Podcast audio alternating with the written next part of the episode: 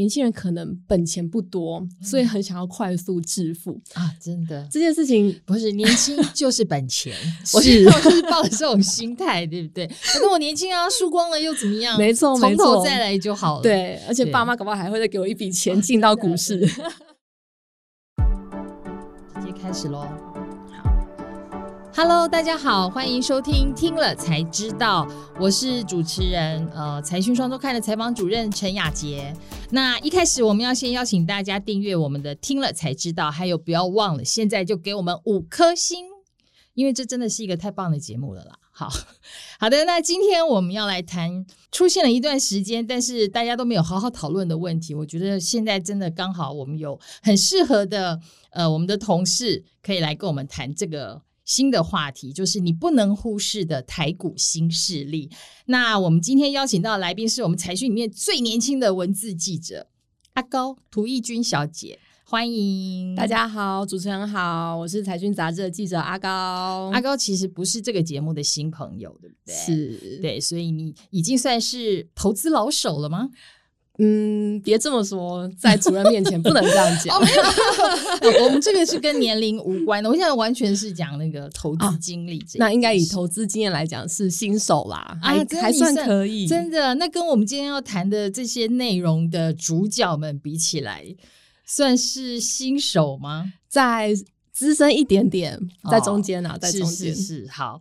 不过那呃，我们可以说再老练一点点吗？一点点哦，是，是是。OK，好，对，因为主要是这一波台股，你看稀里呼噜的就已经涨到一万六了，对，几乎就是我还没有从一万三醒过来，这些就发生了。然后成交量也突然就从三千哎变五千，然后感觉好像离六千也不会太远，六千亿，对对，那个对那个单位很惊人，是对，所以其实现在。整个台股从大盘来看，它真的跟我们过去很长一段时间所认知的很多样貌都不一样了。那其中还有一个最重要的就是，哎，来参与投资的人也不一样了。是我们以前知道了散户的族群，你第一个想到的会是菜篮族、婆婆妈妈、大妈们。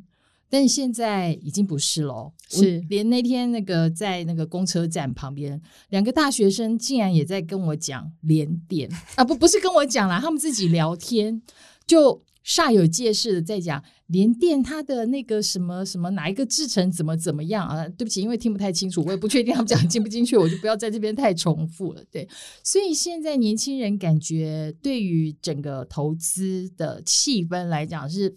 非常高度参与的，真的真的，就像刚刚主任讲，真的是不管是在吃饭、搭公车，或者是坐捷运，嗯，真的身边的人全部都在讲股市，嗯，所以真的可以看到现在的股市真的是一个大狂潮。对，然后呢，我们知道那个，嗯，以前啊，呃，也不要说以前，到现在其实都还是很多记者都很喜欢看着 PTT 发新闻，然后 PTT 上因为有各种各样的。八卦内幕等等的，但是现在 PPT 上连股市都讨论的很厉害，而且还出现了股市名人，是，是，对你帮我们介绍一下这一位很神秘的航海王。好。呃，其实一般年轻人就像刚刚主任讲的啊，我们都会从那个 PTT 上面的古板、stock 板来看一些特别的东西。嗯、那其实以前都常有一些很多的酸民啊、嗯、来讲说，我现在应该长荣多或者是台积电多空什么之类的。嗯、可是其实，在这些资讯当中哦，从常常还是会有一些特别的人，他们会把他们历年的对账单啊，或者是他们的操作绩效 PO 到这个板上来。然后去年出现一个非常非常特别的人哦，因为去年大概在七八月开始，嗯，货柜股慢慢的就有被讨论起来，嗯，但是当时还没有非常热的时候，其实就有一一些年轻人在默默买进这些股票，嗯，然后等到大概十一月的时候，那一天 PTT 突然大爆量，就是呃很多人都进到这个股板来看一探究竟，想说是到底发生什么事情，嗯，里面就是有一个呃一个。股神，嗯、年轻股神哦，嗯、其实我们最后私底下了解，这个股神非常非常年轻，他不到三十岁。嗯，他呢，他就是投资了非常多的货柜股，长荣，嗯，他用现股再加上期货来做。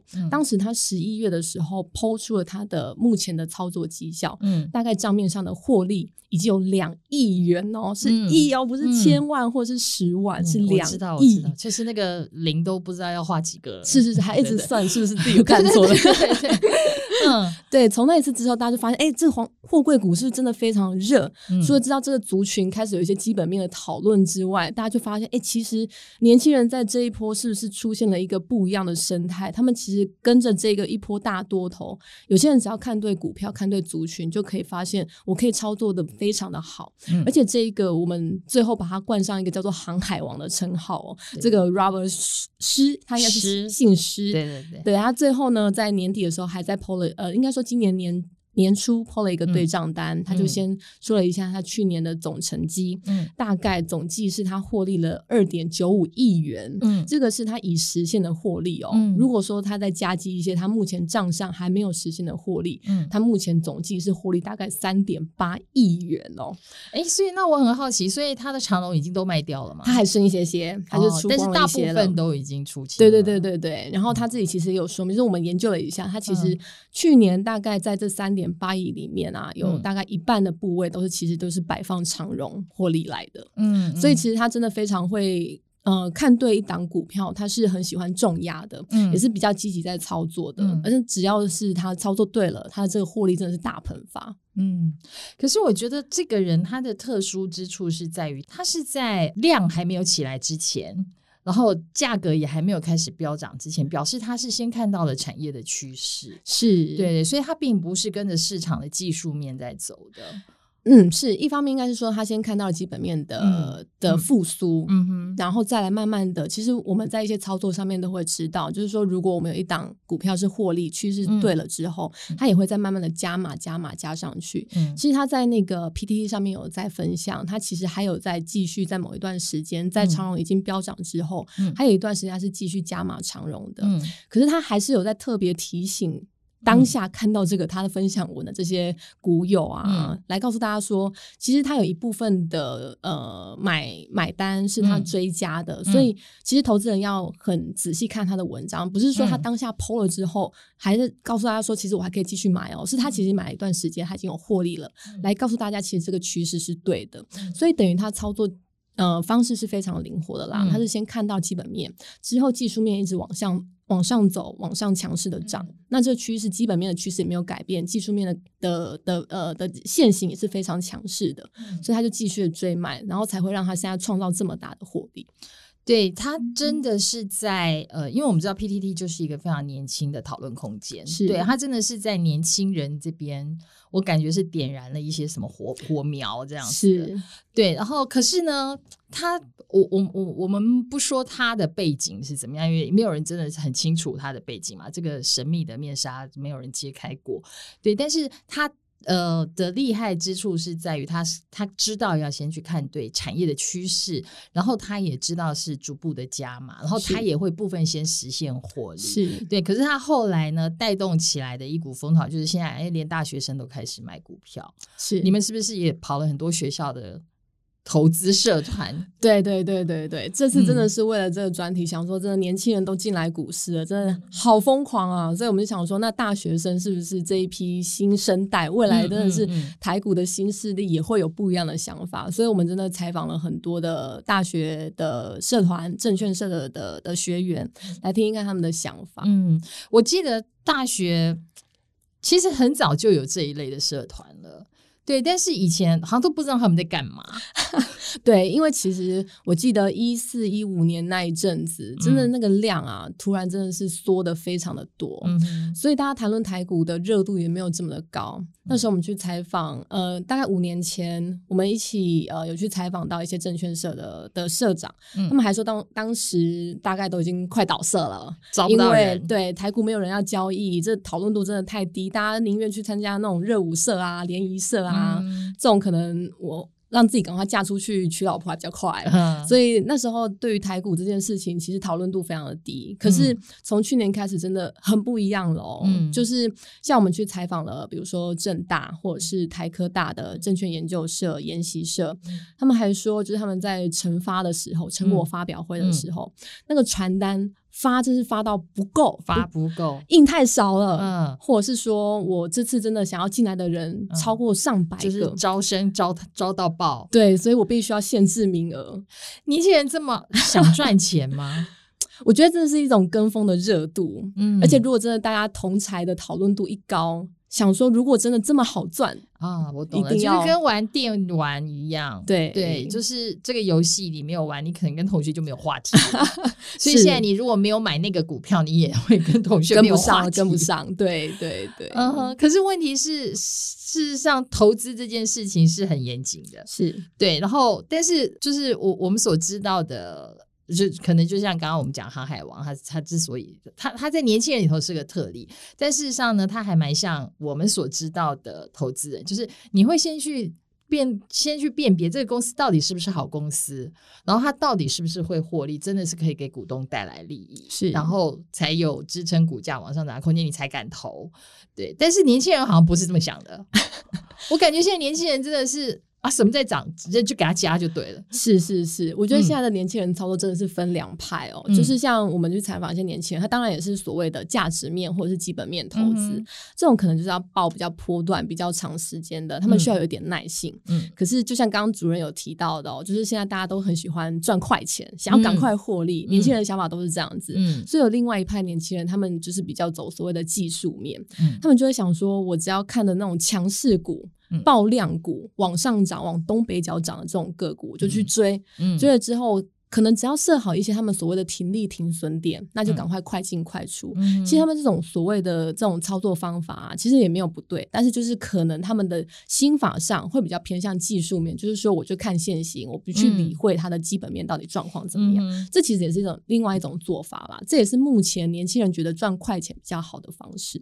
对你，你要讲说技术面的话，对不起，我我真的要问一个那个，这真的是比较技术面的问题，因为感觉有很多的热门股，尤其是前一阵子的热门股，它其实是乖离的很厉害。是你，你就算看技术面，你也知道它处在一个危险的状况，但他们还是敢追。没错，没错。比如说，其实我们有私下问了蛮多年轻人哦，像是像刚刚我们提到的航海王最爱买的货柜股，嗯，其实他们有一段时间乖离真的非常非常的大。对。可是其实现在，因为在资金狂潮下面哦，我们所谓的资金集中在某几档个股，那些个股其实要往上喷的几率就会非常高。嗯。所以其实我会认为说，其实年轻人他们也抓对了一个资金的趋势啦，就是说他们那种就算乖离很大，我们过去老一辈的人就会觉得说乖离大的个股不要追。可是，在资金这么狂潮之下，这种乖离大的个股其实大家还是资金往那里去。没错，所以他们其实也非常勇敢的在追这些股票。好，你会担心吗？你会替他们担心吗？还是你要告诉我你也是这种？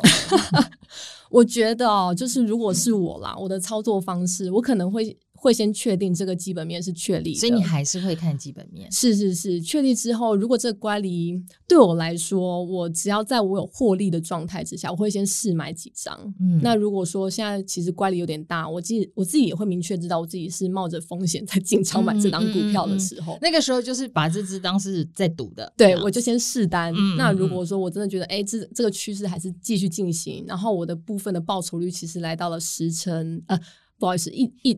一成或者是两成的时候，我才会继续去追加。嗯、其实有一部分大学生，他们其实很清楚，他们要这样的操作逻辑的，所以他们不是傻傻的跟，老师说，对不对？一部分啦，但是有一部分当然也像刚刚主持人说的，就是要跟风，我不能去落后这些人的话题。嗯，对。但是其实不明白自己到底要怎么操作。嗯哼，对。好的，请大家给我们三十秒的工商服务时间。本期节目呢是由财讯双周刊我们自己赞助，我们自己播出。对，没错。那呃，没有人赞助我们啦。好，所以如果大家是对投资理财有兴趣的，我们事实上非常欢迎大家到 Press Play 上面去加入老谢的财经茶水间，那里有更多丰富的内容。连接就在我们下方的节目介绍里面哦。然后现在加入的话，还可以免费看一个月，所以赶快加入吧。好啊，但是呃，我们也有看到真的有非常厉害的例子，但我必须要说，我觉得感觉他为了成为一个专业投资人，也付出了蛮多代价的。是是对对，你可以跟我们讲一下这个。大家如果看了照片，当时 当时你们对他形容是说他感觉有点神似张孝全。是是是，我们在开会讨论的时候说这个我们神秘的年轻操盘人，对对对，对，对，而且这个报道看出之后也是觉得。也蛮多人说相貌堂堂啦，对对对，哈，颇有颜值，是是是，嗯，对。可是就是他真的还在这么年轻，他就他没有正式的工作经验，他就已经他就是成为一个专业投资人。是，但是我我觉得年轻朋友们可以听听这个人的故事，这这位这位同学的故事，对，因为他还他博士还没念完嘛，对对，对，对，所以我们还是可以叫他同学。对，好，我我觉得。呃，也许听了之后，你就会知道真正做投资是怎么一回事。是，其实这个同学我们就叫他小葛啦。他其实现在目前大概也才二十八、二十九岁左右，非常非常年轻。嗯，可其实他大家可以听一看他的经历啦，其实也是他创造了非常多可以让他有在操作经验上面可以加值的一些经验。嗯，比如说他刚开始进到股市之前，他真的也是一个股市小白，什么都不懂。嗯，可是因为那时候他在打工的时候，他认识了一个呃。大华证券的交易员，这个交易员呢，当然也是先跟他分享一点股市的东西，可他当然都听不懂啊。嗯，然后那时候交易员有考他，他就说：“你可以去看一本书，这本书。”呃，是现前任凯基投顾董事长杜金龙的书，嗯，是我们的很赫赫有名的前辈，是在市场上真的是呼风唤雨，赫赫有名，以技术面见长的这个董事长。嗯，那他就出了一本书，这个交易员就告诉这个小葛说：“你应该去看这一本书。”嗯，那我觉得这个小葛他其实也是有点胆大包天啦。那时候他就真的看了一下凯基投顾的电话，嗯，就打了过去。就跟秘书说，我我要找杜董，嗯，然后小葛他就说，那时候秘书可能也没有想这么多，就说还真的帮他，就真的还转了过去，嗯，然后那时候呢，杜董就就听了就说，哎，小葛就自我介绍，他说他是谁，啊、然后其实崇拜这个董事长很久啦，嗯、那可不可以借我这本书，呃，送我这本书，嗯，然后那时候杜董，杜董也是真的是一个非常真挚诚心在善待学生学子的人哦，是，那时候杜董听了这本书，他说，嗯。呃，我我是没有，我是不愿意，不是不愿意送你啦。可是我我我昨天才才在书局看过这本书，诶，你要不要去书局找一下？这样，嗯，那小葛他当然就觉得说，哦，好啦好啦，就是既然原本交易员说买不到，可是其实其实根本就是买得到啊，他是不是在考他？但是我真的要讲一下，我觉得这个小葛真的很有意思。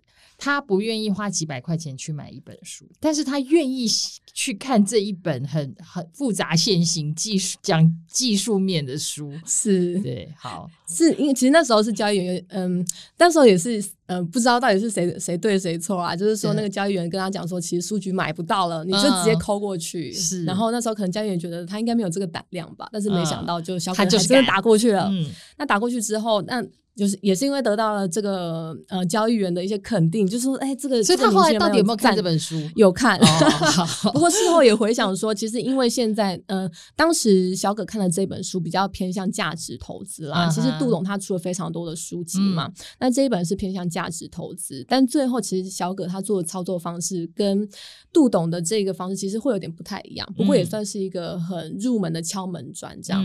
那之后呢，小葛就因为这本书再加上交易员的一些指引，他就买了第一档股票。嗯，就像我们刚开始什么都不懂的时候，就会看财经节目，就觉得好，他觉得这个这一档股票是强势的，他就去买。他买第一支股票叫做同亨。哦，真的是他那时候跟我讲的时候，我还想说，这真的很冷，很冷呢、欸。这哪一档股票？对，不是那种强势的热门股或是什么。他最后就想说，好，他就买买看。买了之后也算是新手啊，也有新手运，就赚了九百二十四块钱。哦，我还以为你要加个万，想说这手气也太好。对，年轻人小赚几百就很开心。啊，总是也赚到了。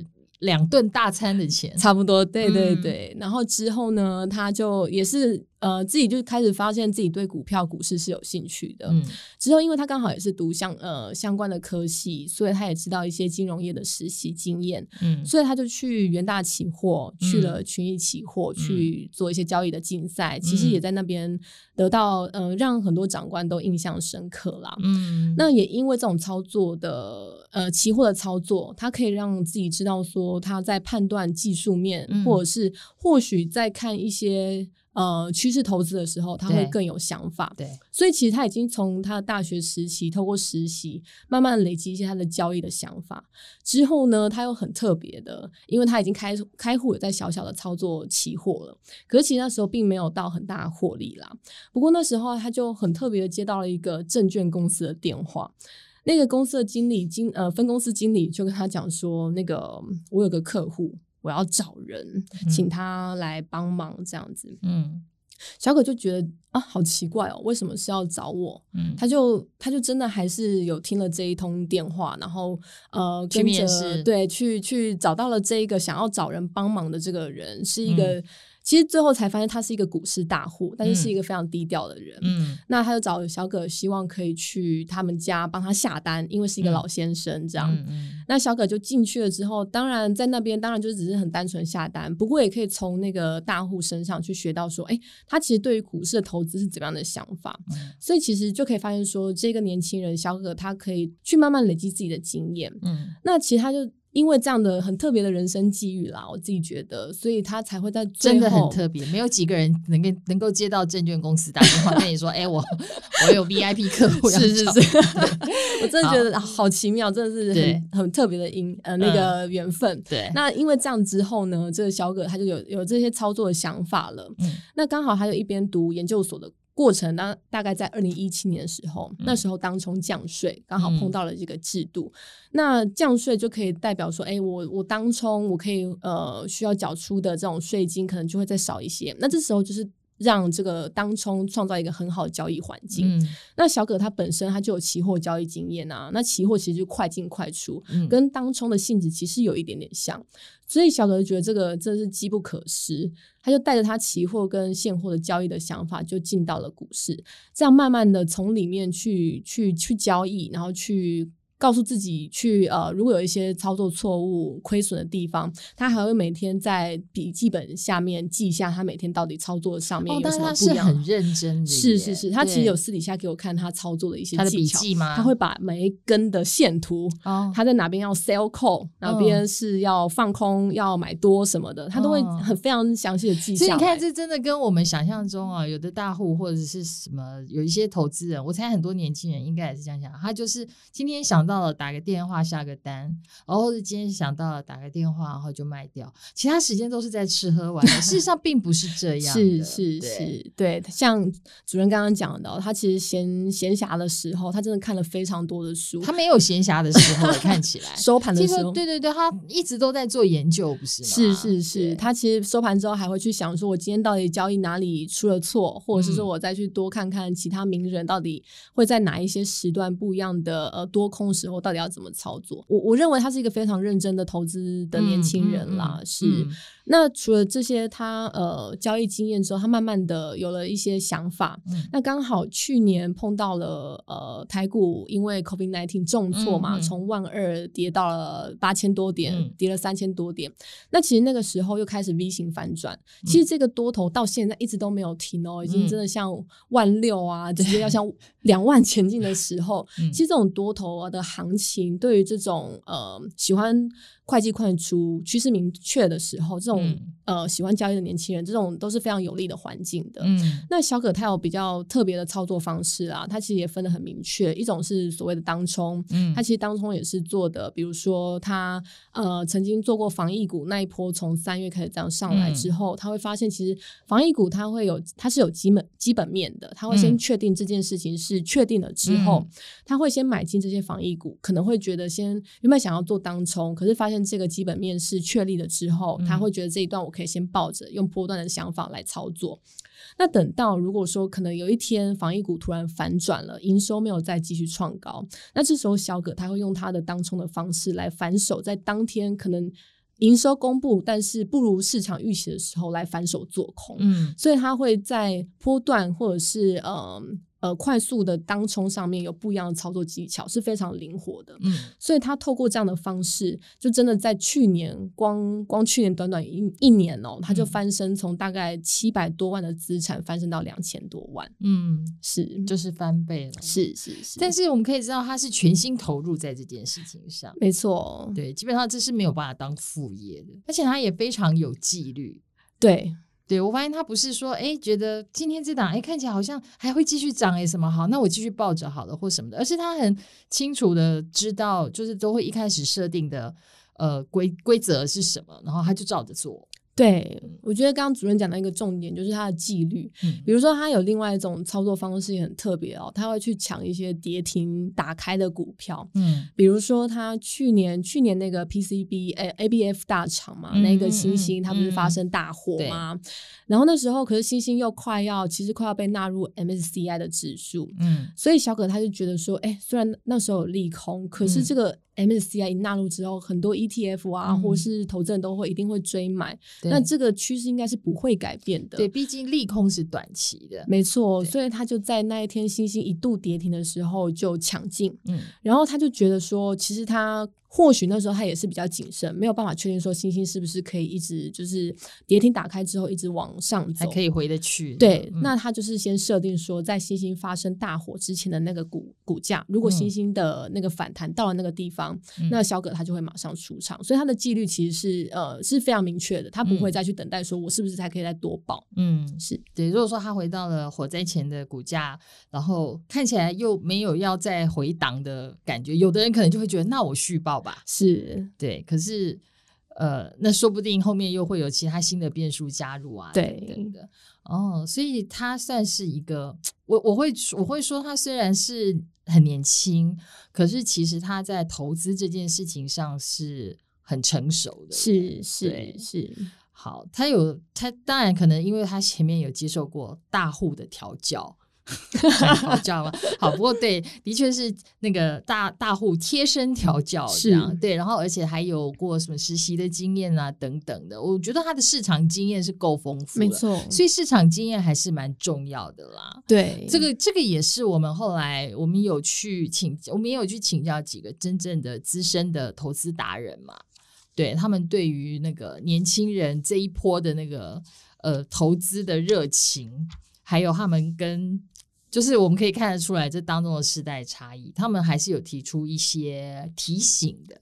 我觉得可以跟真的可以跟年轻朋友们分享一下，因为现在的市场看起来是属于好做好赚的，对。但我必须要说，很多散户其实真的还是没有赚到。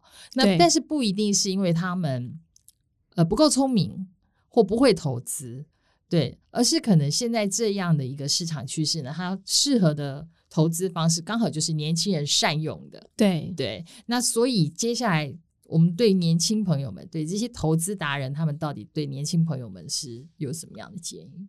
嗯，其实我们在采访过程当中，我们就发现，其实年轻人他们有一个在比较没有投资经验的年轻人啦，前提是这样子，嗯、比较没有投资经验的年轻人，他们比较喜欢用，就像刚刚讲技术面的操作，所以在。技术面的操作上面呢、啊，有一些投资达人真的在市场很久的，他们会认为说，其实一般的投资啊，除了技巧之外，就是可能如果我真的是先看技术面的这种这种操作方式，有了技巧之后，其实心法是很重要的啦。嗯、这两件事情，你要在股市存活，这两件事情是不可以偏废的。嗯，可是我们在采访过程中会发现说，哎，可是年轻人好像对于心法这件事情会比较不了解，就是比较没有一个明确交易策略。嗯然后现在真的也是因为台股大多头啦，嗯、好赚，真的非常好赚，嗯、所以他们技巧只要一对了，可能趋势一做好了，那可能赚个呃一一短短的获利都是有可能的。嗯、可是这些投资达人就会提醒说，其实。呃，你的心法还是要有，比如说你要有一套确定的交易技巧，或者是说你要确立说这档股票是不是要有基本面。嗯、就比如说像我们的产业队长张杰哦，嗯、他是一个非常重视基本面，然后对于产业研究很深的投资达人。嗯，嗯他会觉得说在基本面的研究上面，或许有一些年轻人现在还没有这么深刻的体认。嗯，但是其实基本面要支撑你股价投呃。支撑你的投资其实是一件很重要的事情，对。所以，呃，如果说要建议年轻投资人的话，就是说，比如说心法这件事情，嗯、应该是未来在慢慢进入股市之后，有一些想法之后，要慢慢去记下来的。嗯，然后再来啊，因为年轻人可能本钱不多，嗯、所以很想要快速致富啊！真的，这件事情不是年轻就是本钱，是我就是抱着这种心态，对不对？反正我年轻啊，输光了又怎么样？没错，从头再来就好了。对，而且爸妈搞不好还会再给我一笔钱进到股市，对对对。对，我们那时候在开会的时候有讨论这件事情。这些年轻人之所以这么赶，有很大一部分原因是因为输的是算爸妈，但是赚的是我的。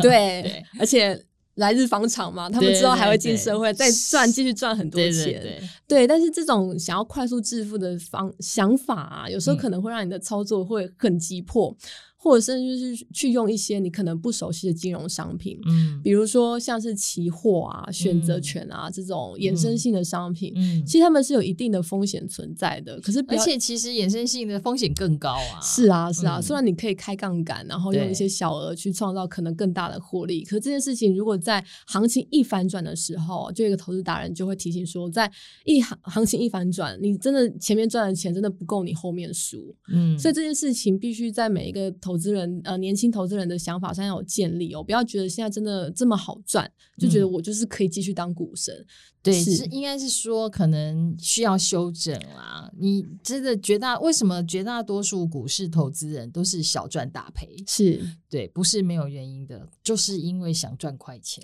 对，然后觉得。这个钱赚的容易，然后你就忽略了很多你必须要做的基本的功夫。是是是，对，对，刚好就像主任刚刚讲的，嗯，现在真的是一个大多头的行情啊。嗯，像呃，我记得大概。呃，四现在目前是四十几岁的长辈前辈们，嗯，他们真的在刚出社会、刚毕业的时候，那时候台股听说是大空头，嗯，那那时候要操作真的是不太容易，因为大家现货都是喜欢看多，嗯，但是你要看空，可能就是要用各种股期期货的方式来做，嗯嗯，但那时候也不太流行啊，大家也不太会做期货，所以呃，那一段时间真的。初到社会的年轻人在股市的操作上面是非常难，但是也是比较谨慎的。